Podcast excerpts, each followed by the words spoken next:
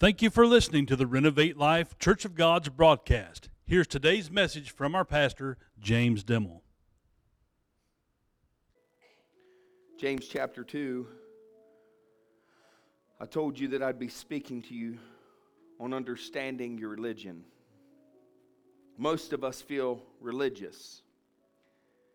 We don't use the word religious because, well, it's one of those bad words in society today. You're religious. The reason that we're religious is we have activities that fall in line with what religious people do. For example,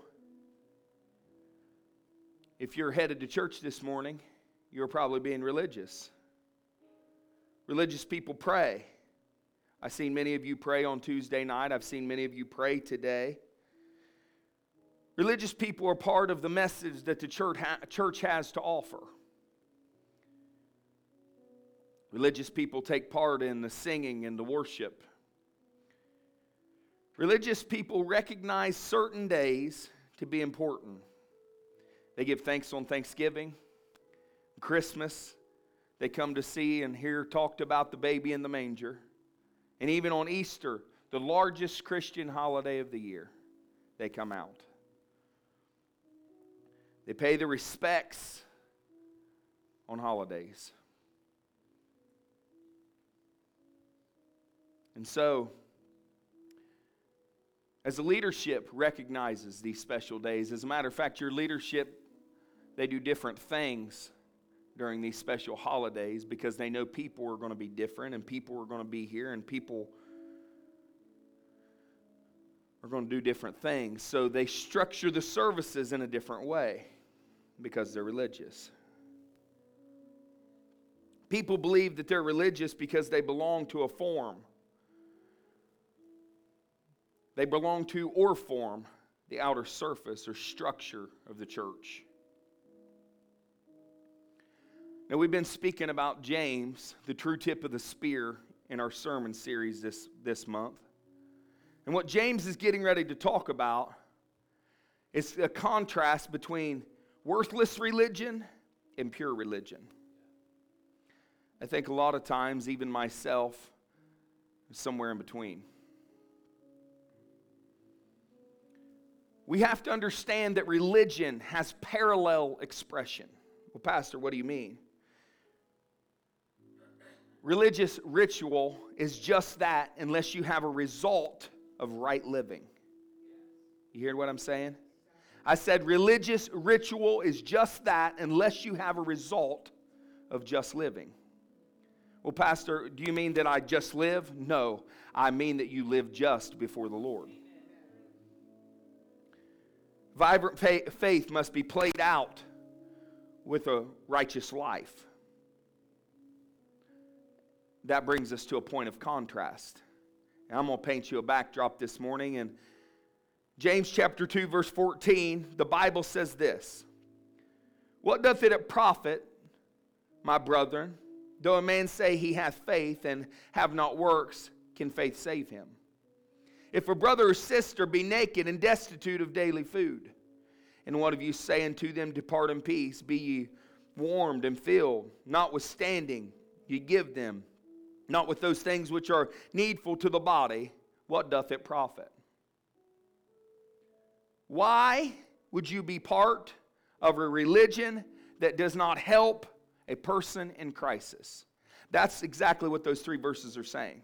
A lot of us have understanding, we have issues reading the Bible because we don't know what it means. So I want you to understand that James chapter 2, verse 14 through 16 is literally saying, Why would you have a religion? Why would you sit on a church pew? Why would you do these specific things that you want to do if you will not help someone in crisis? If you send them away and say, Hey, be warm, hey, be filled, hey, be blessed, and you got it in your refrigerator, you got it in your pocket to take care of them, come on with me today and you just send them on their way without helping them. Listen, we at this church speak to the lost, the broken, the weak, the weary. We speak to the stray today because there are many people that have known the Lord that have left the church because something has happened to them and they have strayed away from the Lord. And I'm here to tell you today that God brought us to this place so that we could help people in crisis. As a matter of fact, our slogan is to help the lost, the broken, the weak, and the weary. That's what you're here for today. The Bible declares it. And so, when you have the ability to do it and you don't, your religion is just talk. Amen? And this is what people are talking about when they talk about the Pharisees and the Sadducees. That's why they were sad, you see. You'll get it later. Let's pray. Dear Heavenly Father, God, I pray this morning, Father, that as you've been in this house, Lord, that you begin to get into the lives of people like I pray that you've already done. Father, I pray that you open them and expand them, God, and help them give their knowledge, understanding today, Father. Lord, I pray that if there's someone in the place needs a healing, God, that you heal right now in the name of Jesus. The Bible says it's the name that's above every name. Lord, I pray, God, that as I give this message forth, God, it's a message of divine understanding, Lord, but a lot of people block you off if you say things they don't want to hear. So, Father, this is what I pray for them this morning that they open their hearts. Lord, that they open their hearts that they might hear you. Father, they can hear with their ear, God, but if their hearts are not available to take in your word, God, they will never grasp it, Father. Therefore, they will never apply it to their life. And so, God, we ask, God, that they, you open the hearts of the men and women sitting under the sound of my voice, Father. We ask that you open the hearts of the men and women watching on, on the internet, Father, and hit, listening to us on the radio, God. And we pray, Father, that change occurs, God, because they can listen all day long, but if they're not changed, we're wasting our time. Lord, we praise you, we thank you, God, and we lift you up. In the name of Jesus, we pray. Everybody said, Amen. Amen. After service.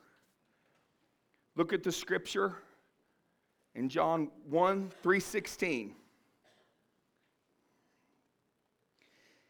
It says this Hereby perceive we love of God, because he laid down his life for us. And we ought to lay down our life for the brethren. But whosoever hath the words of God, or the worldly good, and seeth his brother have need, and shutteth up his bowels of compassion from him. How dwelleth the love of God in him?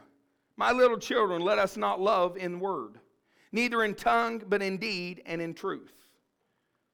I want to go back to James 3 17.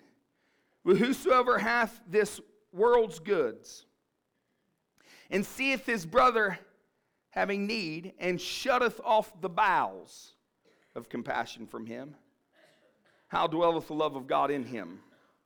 My little children, let us not love in word, neither in tongue, but in deed. What does deed mean?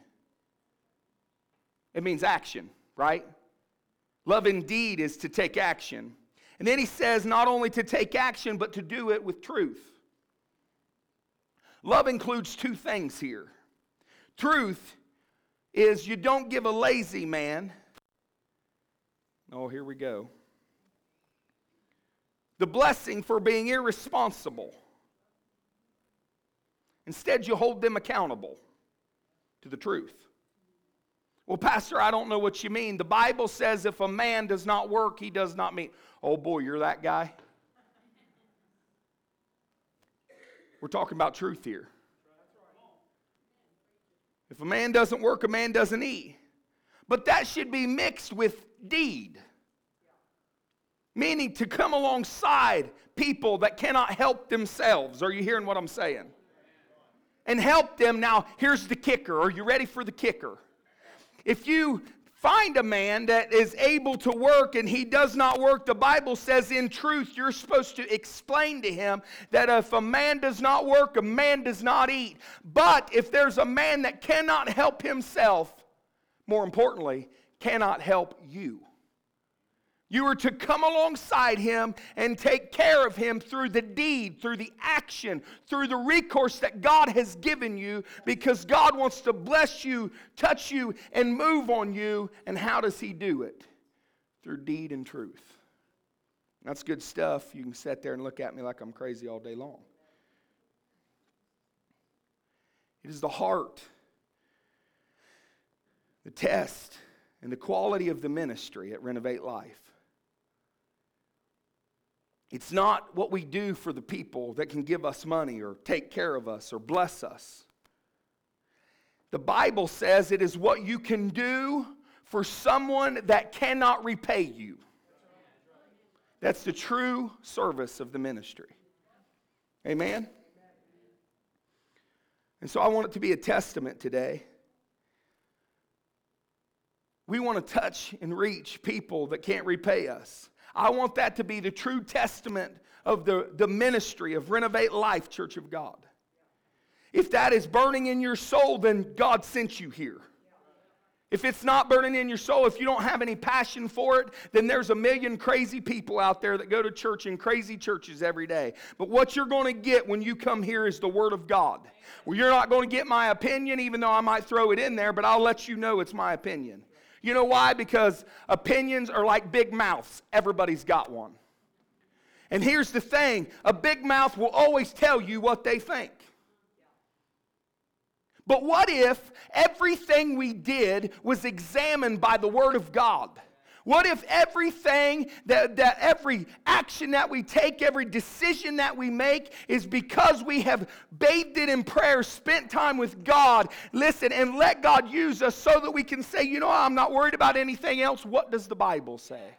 The Bible tells us that we are supposed to help people that cannot return the help. Well, Pastor, I have no idea what you're saying. The Bible says, but when you came to know Him, that Jesus Christ died on a cross. And listen, you came to know Him because He paid your debt. It was such a big debt that you could not return what He gave to you. However, because He is the great God who died on a tree and bled like no man bled for you to live, he said, You don't have to return it to me because I am your Savior. If you want to have a Savior named Jesus Christ in your life, then what I want you to understand is you have to do what he's asked you to do. He is the shadow of the way we're supposed to be, he is the template of who we are. And if you don't want to fall in the template, then you are not that person.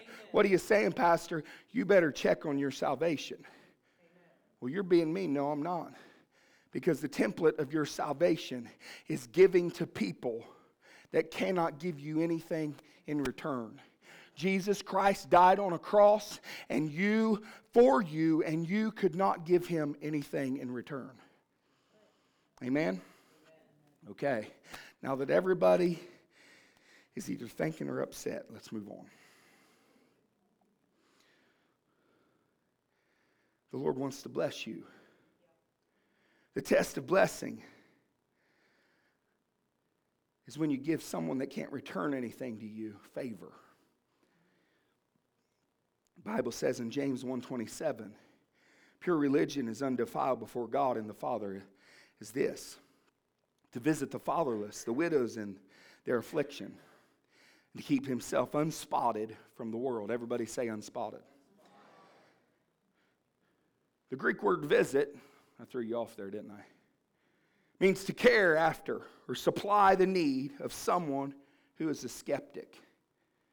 We're to visit the widow. We're to visit the orphan. We're supposed to take care of the skeptic. Oh, wow, Pastor, you're putting me in a whole different realm. See, those people that don't really like what I'm what I'm have to say and don't really pick up what I'm laying down, I just push them off in the corner. Isn't that what we do? Oh, I know you all are holy and sanctified, but I, that's what I do. Someone, when I talk to someone about the Lord and they push me off the side, I'm like, up, write him off.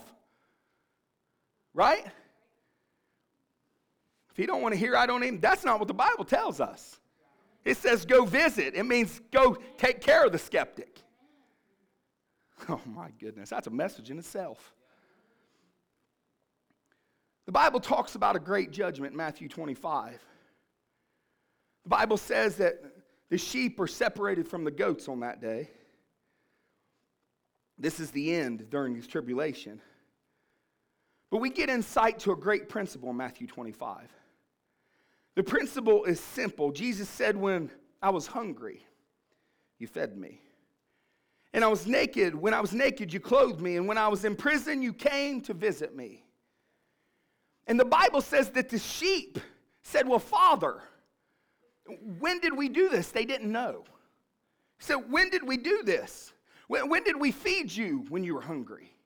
When, when, when did we clothe you when you had no clothing? When did we visit you at the jail?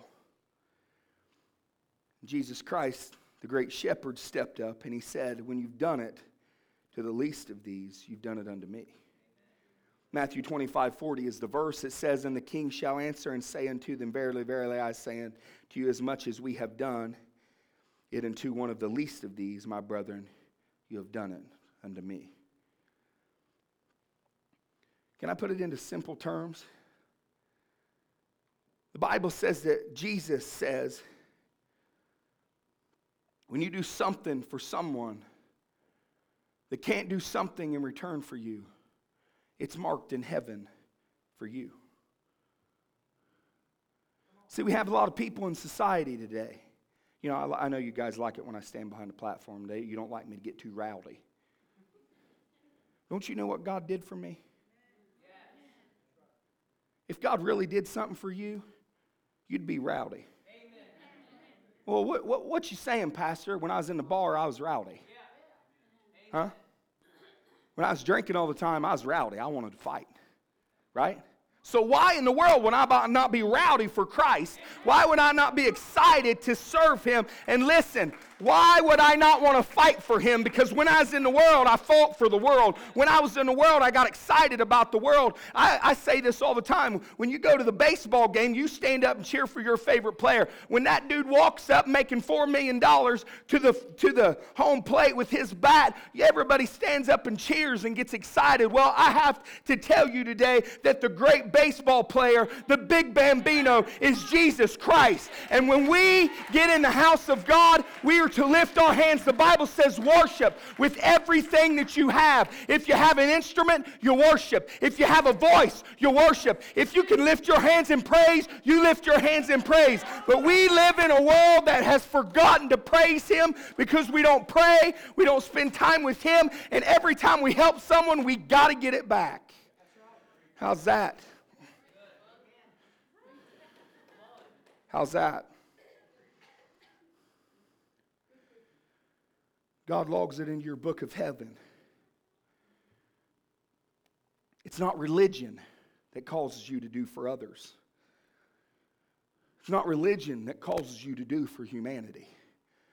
It's not my grandma and grandpa taught me and they were so great. It's because the love of Jesus Christ rests inside of you. Amen.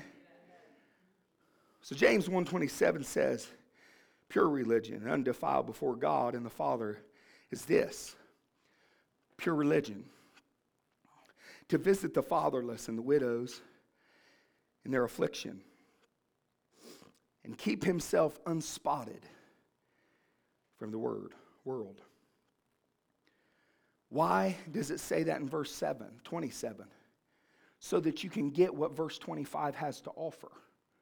Well pastor you didn't read that. Don't worry i'm going to James 1:25 says this, but whosoever looketh into the perfect law of liberty and counteth therein, he being not forgetful, a forgetful hearer, but a doer of the work, this man shall be blessed in his deed, in his action, in his motivation, in his movement. Are you hearing what I'm saying? Only when the Word of God is planted on the inside. Are you hearing what I'm saying? And you have a sensitivity to the power of God and Him resting in your life. Will you be a doer of the word? It's all about the sensitivity. One of the great tragedies in the church today is Christians is given over everything that God told us to be to government entities. Well, what do you mean, Pastor? We have government programs to help the sick. We have government programs to feed the hungry. We have social economic uh, plans all around us in McArthur because everybody's poor. And, and we, we, the church, there's a church on every street corner in this little village of McArthur.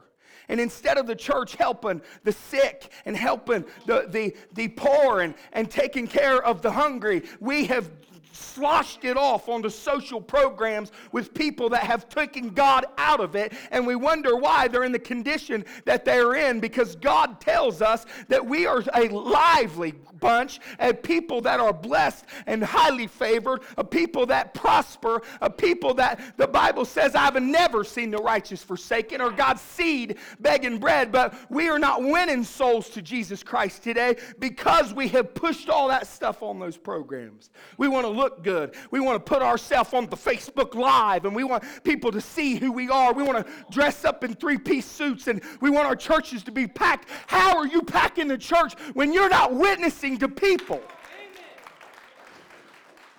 Well, everybody's mad. But if the Christian would simply just be the Christian, right? If the Christian would just do what the Bible has outlined for their life, their families would be changed. Their families would be transformed. Their families would have the blessing of God all over them. Amen. Lord, help me this morning. We'd have the blessing of God in our lives and all over our families. There's a great story in the Bible that brings this to light nicely. It's an amazing story. It's a story that we've heard many times. Some people think it's a comic book volume. Some people feel like it's a metaphor. Some people really can't get a grip on what it's saying, so I'm going to read it to you, and I hope today that it gets a hold of your heart. The Bible says that a lawyer asked Jesus a question. Now, the reason I told you that is because when I continue, begin to read, everybody zones out. They're thinking of what they need on their grocery list. The men are thinking, did I pay the cell phone bill? So before I begin to read this, I want you to understand that the Bible says a lawyer, it's important, asked Jesus a question. In Luke 10 25, and behold, a certain lawyer stood up and tempted him. Boy, that's good saying, Master, what shall I do to inherit eternal life? Now, isn't it funny that the word Lord means master controller? This lawyer steps up and says, Master, Rabbi, master controller. He's baiting him. He said unto him, What is written in the law? How readest thou? Or what did you read? And he answered and said, Thou shalt love the Lord thy God with all of thy heart, with all of thy soul, and with all of thy strength, with all of thy mind. You ready? And thy neighbor as thyself. Luke 10 28. And he said unto him, Thou hast answered right. This do, and thou shalt live. You've answered right. That's Jesus talking. You do that, and you're going to live. Now, we know the lawyer was trying to grandstand Jesus. We know the lawyer was trying to pull out the fine print. You know the fine print when you buy something that says it has this amazing, wonderful warranty, and you get it home and out of the box and it's broken, and you take it back and they say there's nothing they can do for you. And you say, Well, I spent $29.95 extra on the warranty. And this is what they say Oh, that's not covered under warranty. Didn't you read the fine print? Right? You're speechless. You're furious. You want to throw it. You don't care if you paid $1,000 for it. You want to crack somebody in the head. Don't any of you lie because I know it's the truth. the Bible tells us that this lawyer was trying to put some fine print, was trying to be technical with Jesus Christ. And so the Bible says that in verse 29, he says this But he, willing to justify himself, said unto Jesus, Who is my neighbor? Right? That's what we do. That's what the Christian does. Jesus says, Go forth into all the land, winning souls. Because winning souls is wise, the Bible says in Proverbs. He gives us the Great Commission and says, Go into your highways and your hedges and into your communities and win people for the Lord. And we whip out the small print, the only time in your life that you ever do it. Well, Father Jesus, Lord, it says right here. We want to get technical. We want to pull out the small, the fine print. This is what the lawyer does. He says, Rabbi, Master, who is my neighbor? Is it the guy that lives to my right and to my left? Is it the guy, can I go three doors down? Is it the guy across town? Maybe it's someone in the other state. I need you to clarify the small print. Who is it, Lord? Boy, this is good. The Bible tells us in Luke 30 that Jesus answered him. Because, see, in the church world today, we get nothing done because we have a technical mindset. Well, if it's not just perfect, if, it, if it's not the, the pastor doing it, if, it, if, if someone else, if leadership gets involved in the church, well, that, that, that's not going to work because God called the pastor. If this church is going to grow and expand and flip this community upside down, it can't be the pastor. Amen. Right? Acts chapter 2, the men of the Bible flipped their community upside down. It wasn't, they didn't say it was Peter. They didn't say that, that, that, it was James. They, they didn't say that it was John. They didn't say it was any of the disciples. They said the men. These men flipped their community upside down. It takes a whole church, it takes a whole community to win a community. Amen? So, Jesus, understanding that the lawyer, number one, is a great speaker, and he's trying to catch him up, being a man of wisdom, understands that he's having a technical mindset, like a lot of believers today. In Luke 10 30, he answers him. And Jesus answered, saying, A certain man went down from Jerusalem to Jericho and fell among thieves, which stripped him of his raiment and wounded him and departed, leaving him half dead. That's a very bad day. Verse 31 says, a preacher. It actually says a priest. But it says a preacher was on the road and he went to the other side. Got me to thinking.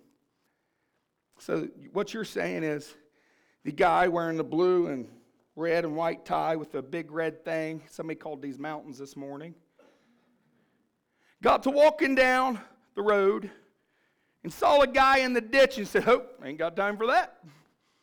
Ran to the other side. That brings me to a question How do you get a preacher to the other side of the road? You put a dead man in a ditch. Right? He says, I'm just going to run on up the street here a little. I don't have time for that. But this is the kicker. You ready? Because we all believe that the preacher should have took care of him. Anybody in here not agree? We all believe that the preacher, the priest should have took care of him. But the Bible says in, in, in verse 32 that the Levite came walking down the road. Why do you think the Lord put this in the story? Because the Levite is leadership.